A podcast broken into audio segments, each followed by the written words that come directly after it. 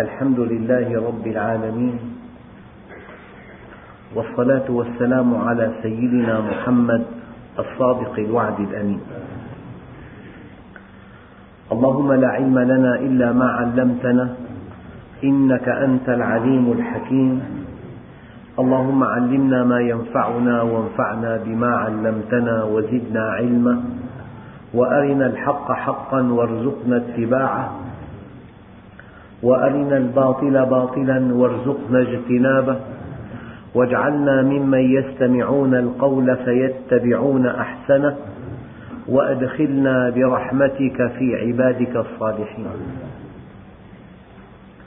أيها الإخوة المؤمنون مع الدرس الثامن والخمسين من دروس سورة آل عمران ومع الآية الرابعة والتسعين بعد المئة وهي قوله تعالى ربنا وآتنا ما وعدتنا على رسلك ولا تخزنا يوم القيامة إنك لا تخلف الميعاد. أيها الإخوة يمكن أن تلخص العبادة كلها بالدعاء. فالنبي عليه الصلاة والسلام قال العبادة هي الدعاء. والدعاء مخ العبادة والدعاء هو العبادة. ذلك أن الإنسان لا يمكن أن يدعو جهة ما إلا إذا كان موقنا بوجودها. ولا يدعو جهة ما إلا إذا كان موقنا أنها تسمعه.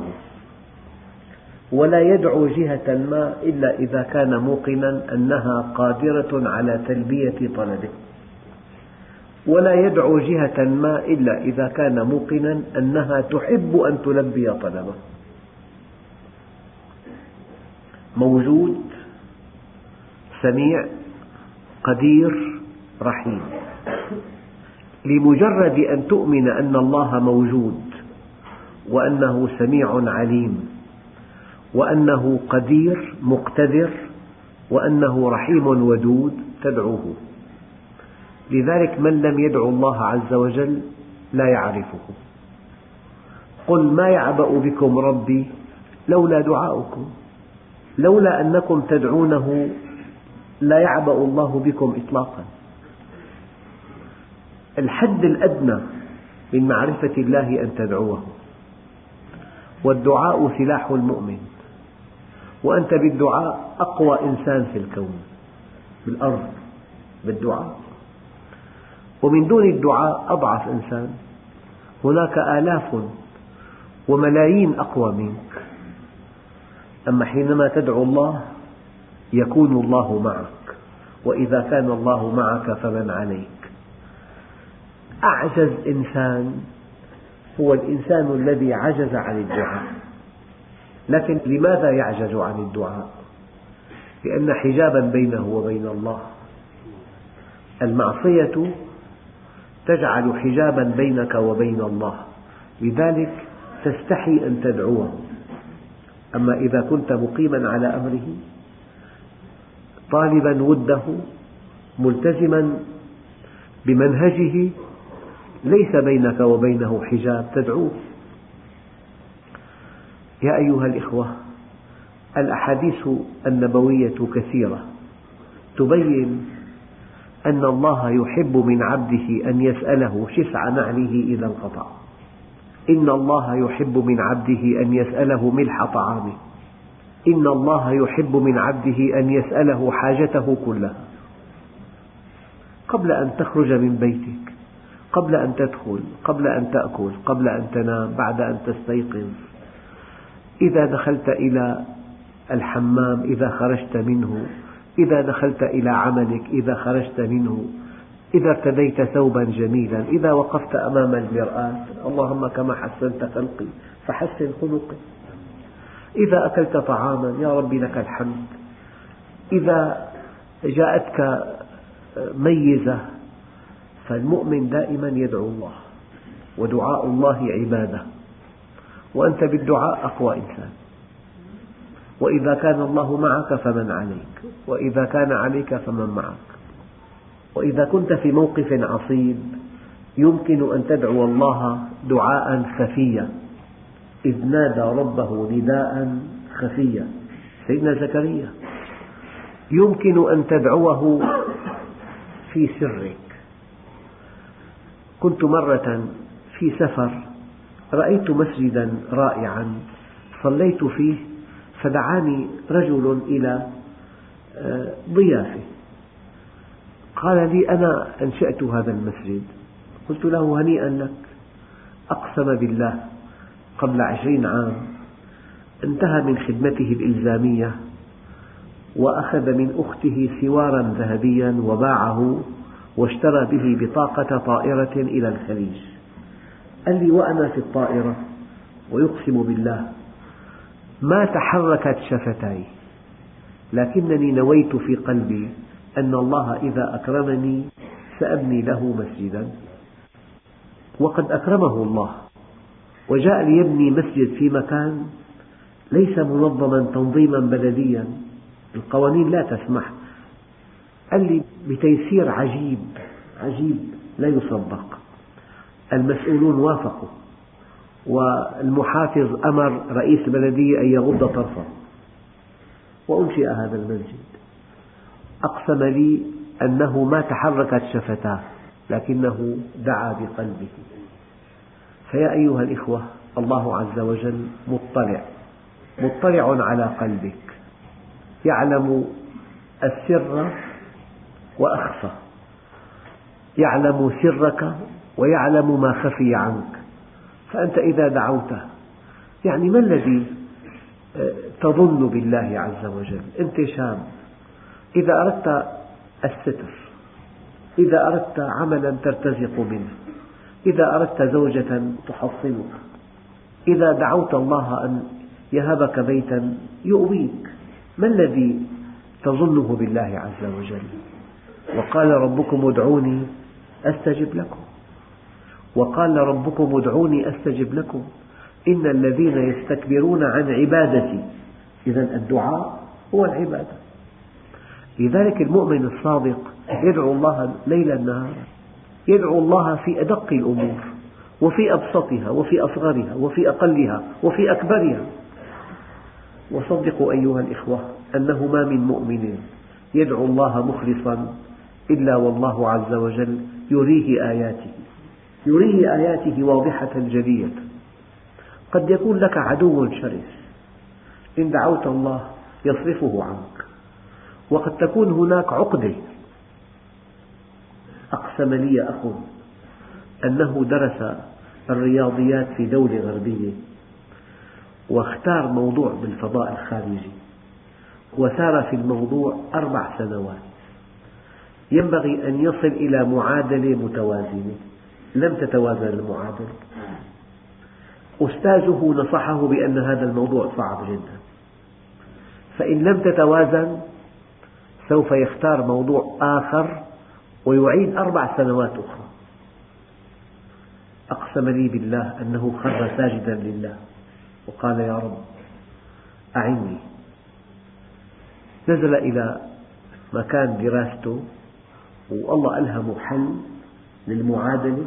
وانتهت بالتوازن. ونال الدكتوراه بالرياضيات يعني مهما تكن القضية صعبة أنت حينما تستعين بالله تذلل لك. مهما يكن مرض عضال بالدعاء الصادق ما لم يكن مرض الموت يشفى منه الإنسان. يعني الدعاء أيها الإخوة والله الذي لا إله إلا هو. لو أيقنا أنه مستحيل وألف ألف مستحيل أن تضع كل ثقتك بالله. الله لا يخيبك أبدا. لكن ما فيه الثقة؟ النبي عليه الصلاة والسلام كان ملاحقا في الهجرة. وضعت مئة ناقة لمن يأتي به حيا أو ميتا. تبعه سراقة ليقتله. قال له يا سراقة كيف بك إذا لبست سواري كسرى؟ النبي واثق أنه سيصل إلى المدينة وسينشئ مجتمعا إسلاميا وسيؤسس دولة وسيحارب الفرس وسينتصر عليهم وسيأخذ كنوز كسرى وسيلبس سراقة الذي وراءه سوار كسرى. هذا الإيمان. الإيمان ثقة بالله. مهما بدت الأمور صعبة مهما تعقدت الأمور مهما بدا الباطل قويا مهما بدا الطاغية شرسا مهما رأيت المستقبل مظلما. ما عند الله ليس عند عبيد الله. ادعوا الله ربنا وآتنا ما وعدتنا على رسلك. ولا تخزنا يوم القيامة إنك لا تخلف الميعاد. يعني وعد الله لا يخلف الله وعده ولكن أكثر الناس لا يعلمون. زوال الكون أهون على الله من أن يخلف وعده للمؤمن.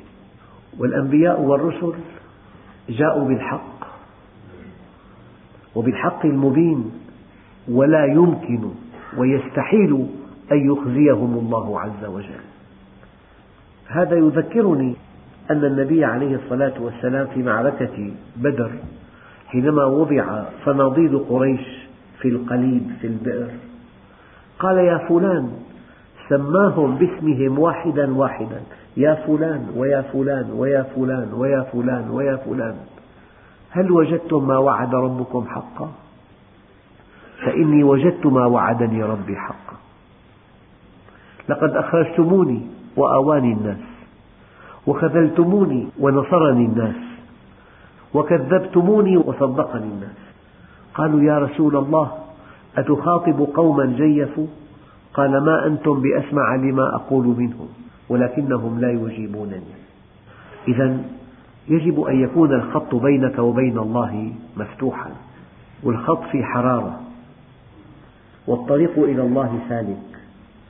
وأنت بالدعاء أقوى إنسان. من هو خصمك؟ إذا كان الله معك أكبر خصم في الأرض في قبضة الله. وإن لم يكن الله معك أقل خصم في الأرض يقوى عليك يقوى عليك ويزدريك ويضايقك. ربنا وآتنا ما وعدتنا على رسلك ولا تخزنا يوم القيامة إنك لا تخلف الميعاد.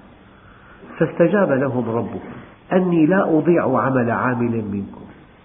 تصور عمل يعني أنت تتوضأ أنقذت نملة من الغرق. تريست حتى صعدت إلى أعلى المغسلة. أي عمل تتصوره مهما بدا لك صغيرا؟ ابتسمت في وجه طفل. طمأنت موظفا عندك. أكرمت عاملا. أطعمت امرأتك لقمة. أي عمل مهما بدا لك قليلا لن يضيع عند الله. فاستجاب لهم ربهم أني لا أضيع عمل عامل منكم. مهما قل عمل مادي عمل معنوي إنفاق ابتسامة تسامح تساهل حل مشكلة. لي صديق توفي رحمه الله كان في دمشق. في مركبته رجع إلى الوراء فصدم سيارة. وهناك أضرار لا بأس بها. فأنا يعني توقعت أن صاحب السيارة سوف يعني يرفع صوته عليه. نظر إليه وقال مسامح تفسير الحادث صعب جدا. الضرر كبير. والرجل مليء ليس فقيرا. نظر إليه طبعا عرفه أنه من لبنان. قال له مسامح وجدت على خد صديقي دمعة. صديقي مليء ماليا قلت لم تبكي؟ قال لي والله قبل سنتين. إنسان في بيروت يركب مركبة من دمشق المركبة ونساؤه محجبات وقد صدمني وأحدث بمركبتي أضرارا كبيرة. يعني إكراما لأنه ضيف ولأن نساءه محجبات. أردت ألا أزعجه. قلت تيسر ما في مشكلة. بعد عامين عُمل المعاملة نفسها في دمشق. أنا هذا إيماني. لا يمكن تعمل عمل طيب وأن يضيع عليك في الدنيا قبل الآخرة. ما أكرم شاب شيخا لسنه إلا سخر الله له من يكرمه عند سنه. ما أكرم شاب شيخا لسنه إلا سخر الله له من يكرمه عند سنه. يعني إنسان حينما يفعل الخير الله عز وجل شكور. فاستجاب لهم ربهم أني لا أضيع عمل عامل منكم من ذكر أو أنثى بعضكم من بعض. بالمناسبة أية آية موجهة للذكور؟ هي موجهة حكما للنساء. يا أيها الذين آمنوا كونوا قوامين لله شهداء بالقسط. يعني يا أيتها المؤمنات افعلوا ذلك. حكما أية آية في القرآن موجهة إلى الرجال هي موجهة حكما إلى النساء.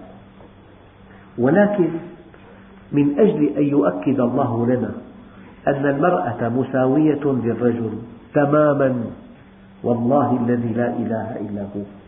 كلما تقدم بي العمر أزداد يقينا أن المرأة مساوية للرجل تماما في كل شيء. ترقى إلى الله كما يرقى إليه وتتقرب إلى الله كما يتقرب إليه. ويجري الله على أيديها الخير كما يجريه على يديه. وقد تكون عند الله أغلى من ألف رجل. وقد يكون قلامة ظفر امرأة مؤمنة بمليون رجل فاسق. لذلك الإيمان الحقيقي والإسلام الحقيقي أن توقن أن المرأة مساوية للرجل. في التكليف كلفها كما كلفه أمرها كما أمره. وفي التشريف شرفها كما شرفه. وكرمها كما كرمه. وفي المسؤولية سيسألها كما سيسأله. كل مؤمن أو مؤمنة مسؤول عما ولاه الله. المرأة راعية في بيت زوجها ومسؤولة عن رعيتها. والخادم راع في بيت سيده ومسؤول عن رعيته. وكل إنسان مسؤول في التشريف وفي التكليف وفي المسؤولية. والحقيقة التي أرددها كثيرا لكنه ليس الذكر كالأنثى. هناك خصائص نفسية وجسمية واجتماعية وعقلية للمرأة تتناسب مع رسالتها الخطيرة التربوية. وهناك للرجل خصائص جسمية ونفسية واجتماعية تتناسب مع رسالته في الحياة. وليس الذكر كالأنثى لا يتناقض مع أنها مكلفة كما هو مكلف مشرفة كما هو مشرف مسؤولة كما هو مسؤول. النبي عليه الصلاة والسلام فيما تروي بعض الروايات حينما فتح مكة كل بيت في مكة يتمنى أن يستقبله. ودعاه فما زاد عن أن قال انصبوا لي خيمة عند قبر خديجة. وركز راية النصر عند قبرها. ليشعر الناس جميعا أن هذا النصر المبين وأن هذا الفتح العظيم لها منه سهم كبير لأنها كانت الداعم له من الداخل. الرجل يحتاج إلى من يدعمه من داخل البيت. الرجل لا يحتاج إلى أن تكون امرأته عبئا عليه. تطالبه كل يوم بحاجات فوق طاقته. تعكر عليه مزاجه. تعكر عليه دعوته. تعكر عليه رسالته. الرجل يحتاج إلى من تدعمه من الداخل. إلى من تهيئ له بيتا مريحا. تهيئ له جوا مناسبا. فلذلك حينما فتح مكة ركز الراية عند قبر خديجة.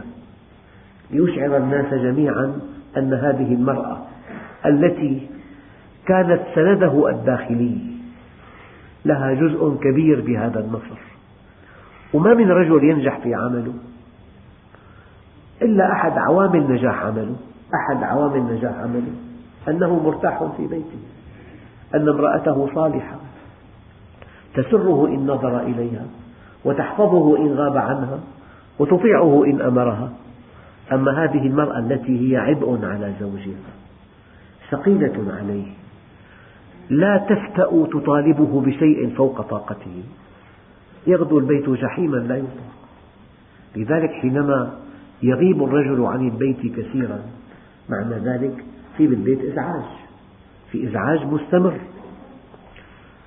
إذا فاستجاب لهم ربهم أني لا أضيع عمل عامل منكم من ذكر أو أنثى. يعني الأنثى حينما تكون زوجة صالحة ترقى إلى مستوى الجهاد. اعلمي أيتها المرأة وأعلمي من دونك من النساء أن حسن تبعل المرأة زوجها يعدل الجهاد في سبيل الله. إن حسن تبعل المرأة زوجها يعدل الجهاد في سبيل الله. الأم التي ربت أولادها على الصدق والأمانة والصلاة والصيام وغض البصر والعفة. الأم التي ربت بناتها على الطاعة والحياء والتستر. هذه أم لها الجنة. الأمومة وحدها تؤهلها كي تدخل الجنة. فالأمومة الكاملة سبب لدخول الجنة. والأبوة الكاملة سبب لدخول الجنة. والبنوة الكاملة سبب لدخول الجنة. هذا الكلام سقته لقوله تعالى فاستجاب لهم ربهم أني لا أضيع عمل عامل منكم من ذكر أو أنثى بعضكم من بعض. وكل إنسان يستهين بالمرأة يستخف بها يذلها يحتقرها. يهضم حقها. هو إنسان جاهلي. جاهلي. جاهل. لأن النبي عليه الصلاة والسلام يقول أكرموا النساء فوالله ما أكرمهن إلا كريم. ولا أهانهن إلا لئيم. يغلبن كل كريم. ويغلبهن لئيم. وأنا أحب أن أكون كريما مغلوبا من أن أكون لئيما غالبا. كان عليه الصلاة والسلام إذا دخل بيته بساما ضحاكا. كان عليه الصلاة والسلام يقول أكرموا النساء فإنهن المؤنسات الغاليات. أنا أقول من علم شابا علم شابا لكن من علم فتاة علم أسرة أسرة بأكملها. ما في شيء يدمر المجتمع كالأم الجاهلة التي تهمل أولادها. تدعهم في الطريق تهمل إطعامهم تهمل تغذيتهم تهمل تربيتهم تهمل مظهرهم, مظهرهم الخارجي. والأم المثالية هي التي ترعى أولادها وزوجها. فاستجاب لهم ربهم أني لا أضيع عمل عامل منكم من ذكر أو أنثى بعضكم من بعض. فالذين هاجروا وأخرجوا من ديارهم وأوذوا في سبيلي وقاتلوا وقتلوا. يعني إنسان صاحب مبدأ. ترك بلدا مصالحه فيها محققة. إلى بلد دخله فيه قليل. تحمل خشونة العيش في سبيل الله. أتظنون أن هذا الذي آثر أن يهاجر في سبيل الله يستوي عند الله مع الذي لم يؤثر الهجرة؟ أحيانا طبيب. يكون له دخل فلكي في بلد غربي. يعني يتألم لما لا يخدم المسلمين يأتي إلى بلده يفتح عيادة. قد يعاني متاعب كبيرة جدا. لكن هو نيته أن يخدم المسلمين هذه ترفعه عند الله عز وجل. على كل الآية الكريمة أم حسب الذين اجترحوا السيئات أن نجعلهم كالذين آمنوا وعملوا الصالحات؟ سواء محياهم ومماتهم ساء ما يحكمون. يعني مستحيل وألف ألف مستحيل أن تخافه ولا يطمئنك. ومستحيل وألف ألف مستحيل أن تطمئن اطمئنانا ساذجا وأنت في معصيته ثم لا يخيفك. تخاف منه فيطمئنك لا تخافه فيخيفك. فالذين هاجروا. وعبادة الله في الهرج كهجرة إليه. عبادة في الهرج في زمن الفتن كهجرة إليه. يعني واحد جاء من أطراف المدينة ليستمع إلى درس علم. وفي إنسان يجلس وراء الشاشة كي يتابع مسلسل. وفي إنسان يذهب إلى مقهى. وإنسان إلى سهرة مختلطة. وإنسان إلى متعة رخيصة لكن كل شيء له حساب عند الله عز وجل. فالذين هاجروا وأخرجوا من ديارهم وأوذوا في سبيلي يقول عليه الصلاة والسلام أوذيت في الله وما أوذي أحد مثلي وخفت في الله وما خاف أحد مثلي ومضى علي ثلاثون يوما لم يدخل جوفي إلا ما يواريه إبط بلال. الجنة لها ثمن. وطلب الجنة من غير عمل ذنب من الذنوب. أن تطلب الجنة من غير عمل هذا ذنب كبير. أوذوا في سبيلي. لأنك مسلم فاتتك هذه الفرصة. لأنك مسلم ملتزم لم تتح لك هذه البعثة. لأنك مسلم ملتزم لا تستطيع متابعة هذه الشركة. فيها دخل حرام لأنه. لأنك مسلم ملتزم لا تستطيع أن ترتفع في عملك. المنافقون يسبقونك. فلذلك أحيانا لأنك ملتزم قد تخسر بعض الدنيا. هي أوذوا في سبيلي وقاتلوا وقتلوا. يعني هاجروا من ديارهم. وأوذوا في سبيلي وقاتلوا وقتلوا. لأكفرن عنهم سيئاتهم.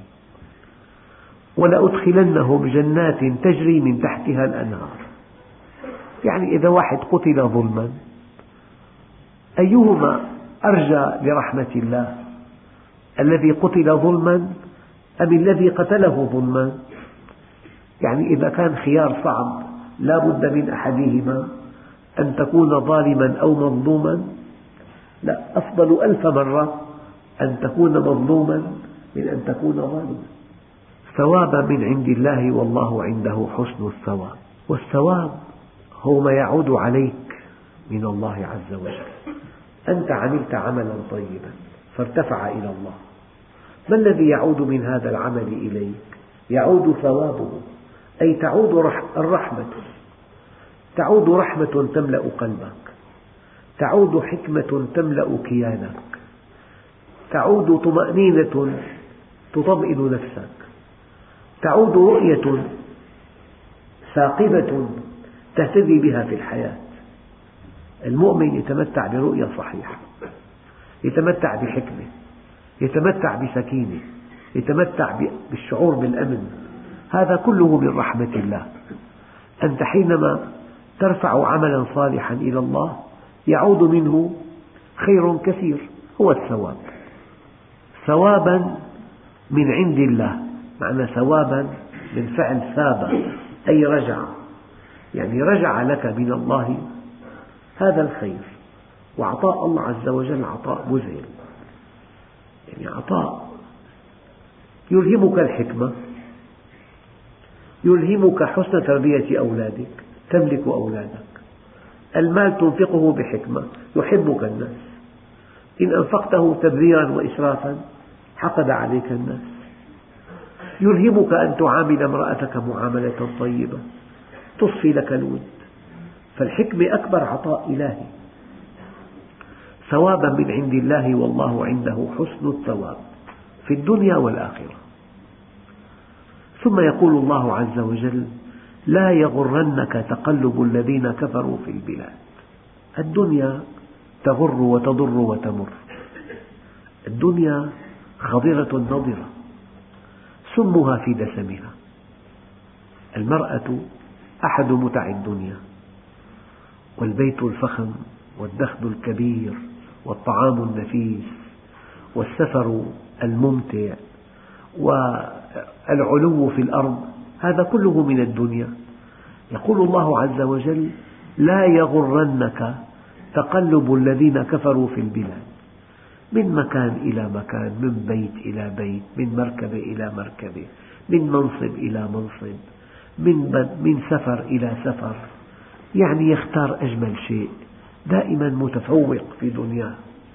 المؤمن أحيانا بساعة ضعف وغفلة عن الله يرى هذا الكافر يعني متمتع في الحياة. فربنا سبحانه وتعالى ينصحه. بالمناسبة لا يعقل أن يكون عطاء الله في الدنيا. لأن الدنيا منقطعة. لا يليق بكرم الله أن يكون عطاؤه في الدنيا فقط.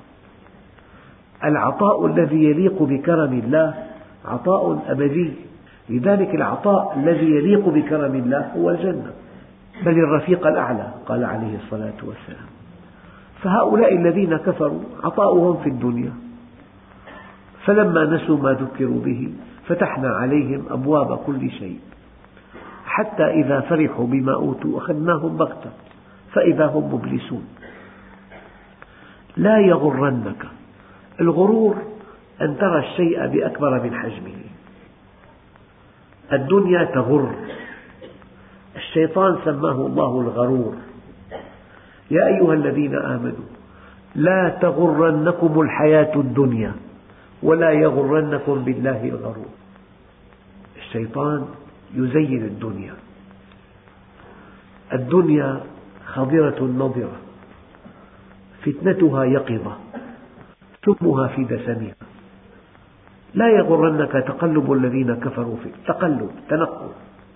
من بيت لأجمل من منصب لأعلى من امرأة لامرأة من سفر لسفر. من مقتنيات لمقتنيات في تقلب في دخل كبير لأنه وفي تنوع بالحياة. متاع قليل. إلهنا يقول متاع قليل. قل متاع الدنيا قليل.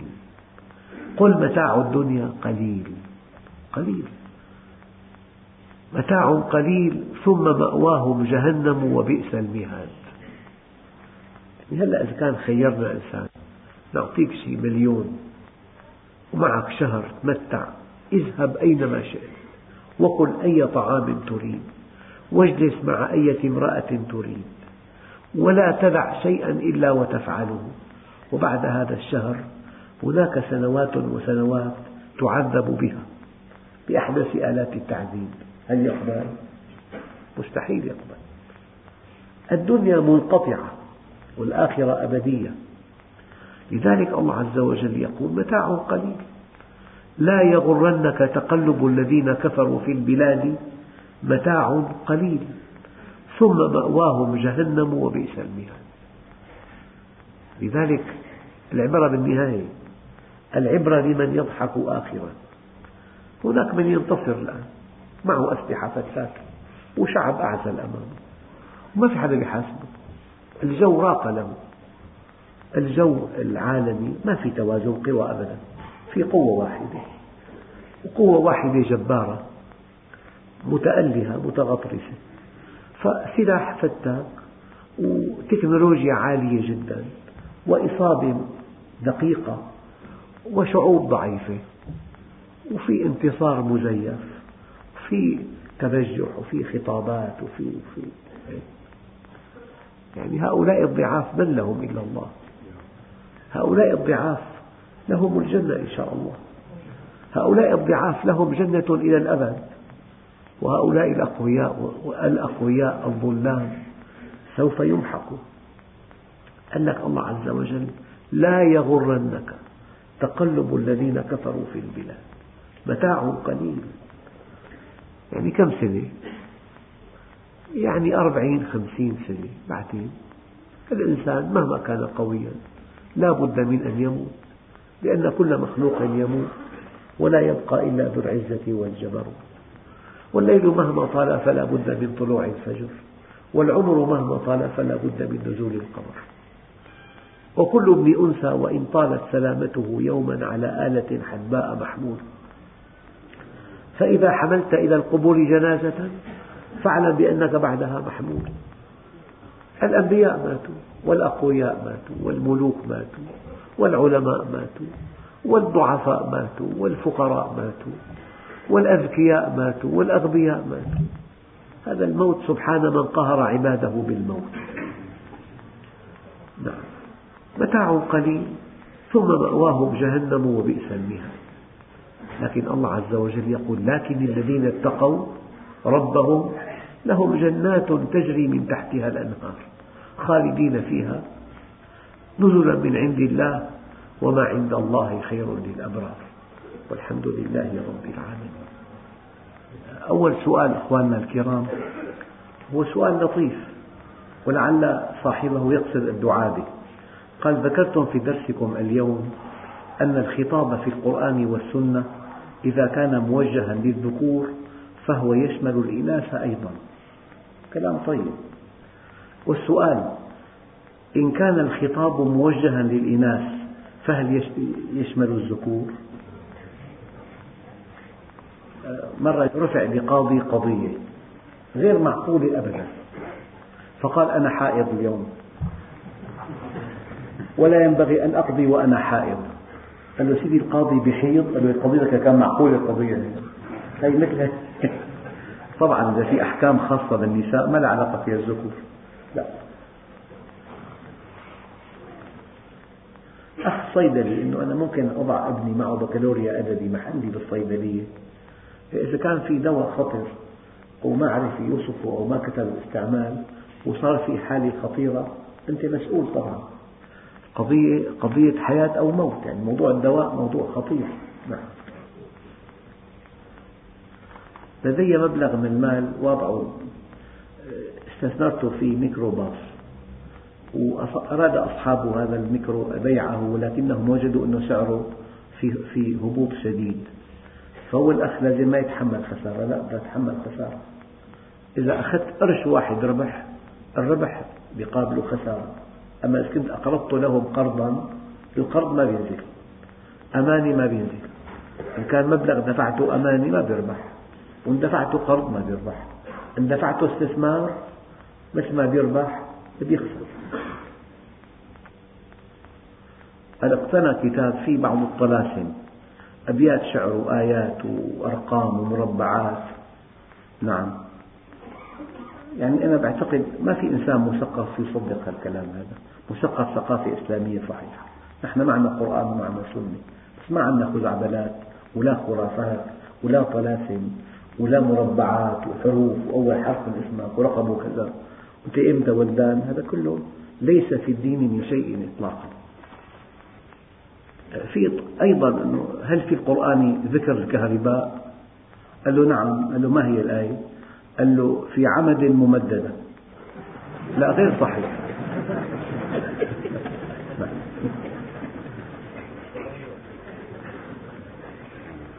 هي تشبه وتركوك قائمة فحم الكوك موجود كمان نعم. يعني في سؤال كثير مهم. يقول السائل هل يمكن لطالب أن يحتاط من أن ينجرف مع زملائه في المعهد؟ معهد عادي يعني. مع العلم أنه ملتزم. يعني لا يمكن أن تحافظ على التزامك واستقامتك إلا إذا كان حولك أناس صالحون. إذا كان هؤلاء الزملاء بإمكانك أن تؤثر فيهم كن معهم. أما إذا كان بإمكانهم أن يؤثروا فيك ابتعد عنهم. لا بد من حمية اجتماعية. يا أيها الذين آمنوا اتقوا الله وكونوا مع الصادقين. البيئة السيئة تذهب توبتك وتضعف مقاومتك وفي النهاية تحملك على ما يفعله من حولك. فلا بد لك من مجتمع مؤمن. فإذا كان حولك أناس غير مؤمنين ابتعد عنهم بالحسنى. والحمد لله رب العالمين.